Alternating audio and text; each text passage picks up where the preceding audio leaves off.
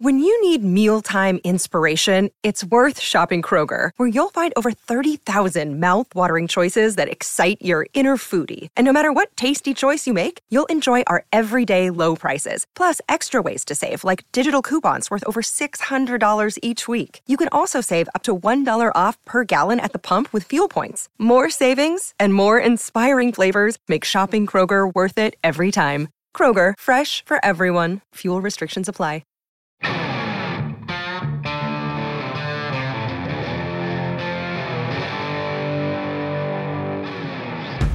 A partire dal 1904 il cinema commerciale americano si orienta sempre di più verso qualcosa di radicalmente innovativo, la narrazione cinematografica.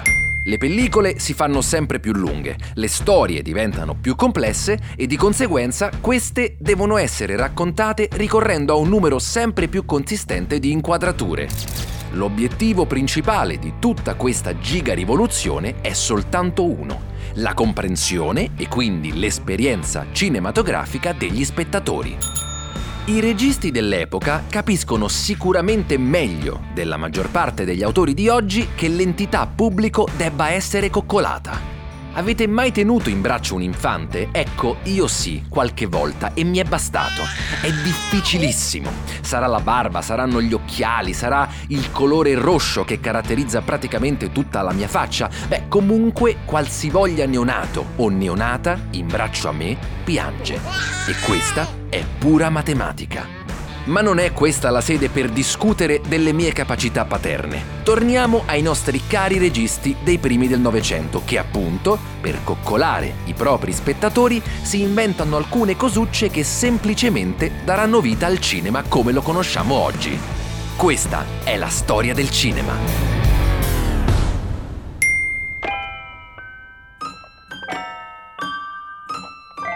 Sono Matteo Vitelli, un regista e uno sceneggiatore che proprio quando ce la stava per fare ha deciso di cambiare la propria rotta. Perché la storia del cinema è fatta proprio di questo, tanti piccoli cambi di rotta. Piccole e grandi invenzioni che hanno causato la nascita di questo strano oggetto che ancora oggi non riusciamo a capire perché ci piaccia così tanto. Allora, sono sincero, abbiamo tantissime cose di cui parlare, quindi partiamo subito. Fin dai primi anni del Novecento i registi scelgono di riprendere l'azione in profondità di campo. E che cosa vuol dire questo? Che soprattutto nelle scene in esterno un particolare sviluppo della trama può essere sottolineato dall'appropinquarsi dell'attore alla macchina da presa. Il ragionamento sembra abbastanza semplice, no? Io, regista, devo mostrare qualcosa di importante e quindi faccio avvicinare l'attore alla macchina da presa. Facciamo un esempio, nei film di inseguimento spesso gli inseguitori corrono diagonalmente dalla profondità verso il primo piano, in maniera da sfruttare totalmente la profondità messa in scena. A partire dal 1906 i registi iniziano a sentire il bisogno di avere questa profondità, un elemento essenziale per il cinema, anche nelle scene riprese in interno.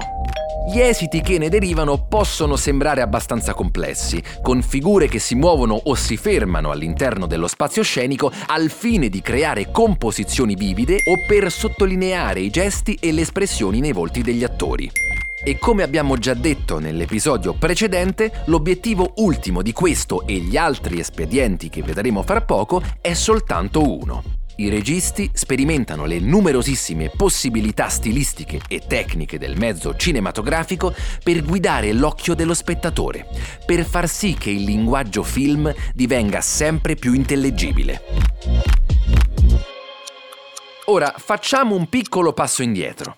Siamo ai primissimi anni del Novecento. Entriamo in un cinema, ci mettiamo comodi, sentiamo il motore della cinepresa alle nostre spalle che inizia a girare e di colpo ci si presenta davanti una scritta luminosa proiettata sul grande schermo. Sono, chiamiamoli così, i titoli di testa del film per cui abbiamo pagato il biglietto questi titoli essenzialmente ci viene spiegata la trama del film, che per inciso è molto molto semplice. Bastano infatti due o tre frasette per spiegare tutto l'intreccio e quindi il resto della proiezione è composta esclusivamente da immagini. Non c'è presenza alcuna di quelle che oggi chiamiamo didascalie. Nell'episodio 6 di questa serie di podcast abbiamo visto che Edwin Porter, già nel 1903, è solito utilizzare una didascalia diversa per introdurre ogni inquadratura e andando avanti nel tempo, nel periodo dei Nickelodeon, i film, diventati generalmente più lunghi, richiedono un numero maggiore di didascalie. Nonostante questa non sembri un'innovazione così importante, beh, sappiate che è un grandissimo passo avanti per far sì che un cinema narrativo più complesso venga compreso e quindi apprezzato dagli spettatori. Le didascalie che vediamo in quegli anni sono praticamente di due tipi. Il tipo descrittivo è sicuramente quello più usato, almeno inizialmente. Il testo è redatto di solito in terza persona e riassume l'azione che sta per iniziare. Facciamo un esempio lampo. A casa, di ritorno da scuola. La figlia della vedova torna a casa all'improvviso e lì coglie di sorpresa suo padre. Certo, non per forza devono essere così lunghe, alcune didascalie possono essere molto più concise, come per esempio quando si indicano i capitoli di un libro, no? Come fa ancora Tarantino, oppure possono segnalare salti temporali tra una scena e l'altra. E invece il secondo tipo di didascalia è quello narrativo. In questo caso le informazioni sembrano provenire direttamente dall'azione, per esempio attraverso i dialoghi. Inoltre, siccome, come abbiamo già detto, i film si basano sempre di più sulla psicologia del personaggio, questo tipo di didascalie può addirittura suggerirne i pensieri, in una maniera ancora più precisa di quanto non possano fare i gesti. Sia chiaro, almeno per quanto mi riguarda, una delle cose più belle dello scrivere sceneggiature è proprio il creare personaggi interessanti. Questi corpi fatti di dialoghi e azioni, ovviamente, hanno una propria psicologia che non deve essere spiattellata allo spettatore.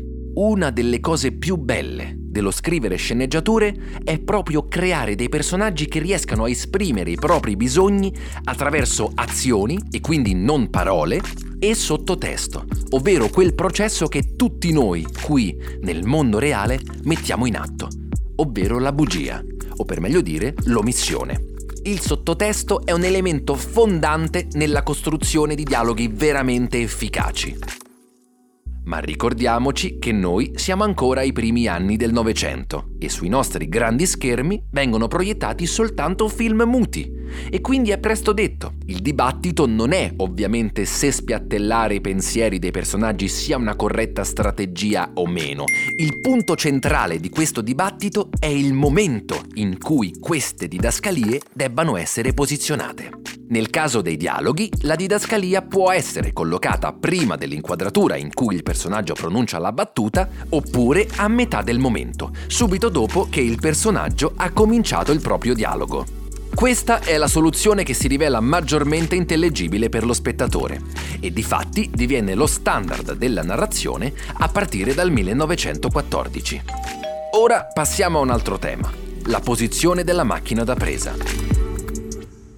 Ecco, la posizione della cinepresa è sicuramente molto importante perché l'azione sia comprensibile allo spettatore. I contorni dell'immagine creano una sorta di cornice per gli avvenimenti descritti, rendendo in genere più facile notare gli oggetti e le figure posti al centro dell'inquadratura. A partire dal 1908 le tecniche per inquadrare l'azione cambiano drasticamente. I registi cominciano a collocare la macchina da presa più vicino agli attori, in modo che la loro mimica facciale sia più visibile. Poco dopo questa distanza viene formalizzata nella cosiddetta linea dei nove piedi. Dai 5 metri del cinema delle origini, la distanza tra obiettivo e interpreti si riduce a ben 2,7 metri, tagliando così la silhouette del soggetto all'altezza dei fianchi. Oggi siamo abituati a super inquadrature che riescono a catturare persino i più nascosti super particolari, ma all'epoca questa geniale seppur semplice intuizione è una spinta creativa che cambia del tutto le carte in tavola. David Griffith, in particolare, è il primo che si cimenta nella sperimentazione di questa distanza dimezzata e quindi delle possibilità di dare maggior risalto alle espressioni dei visi immortalati. Nel 1912 Griffith inizia a insegnare al gruppo di attrici con cui lavora a esprimere una vasta gamma di emozioni solo attraverso leggeri mutamenti nei gesti e nelle espressioni. Uno dei primi risultati di questi esperimenti è The Painted Lady del 1912, la tragica storia di una modesta ragazza corteggiata da un uomo che si scopre essere un ladro.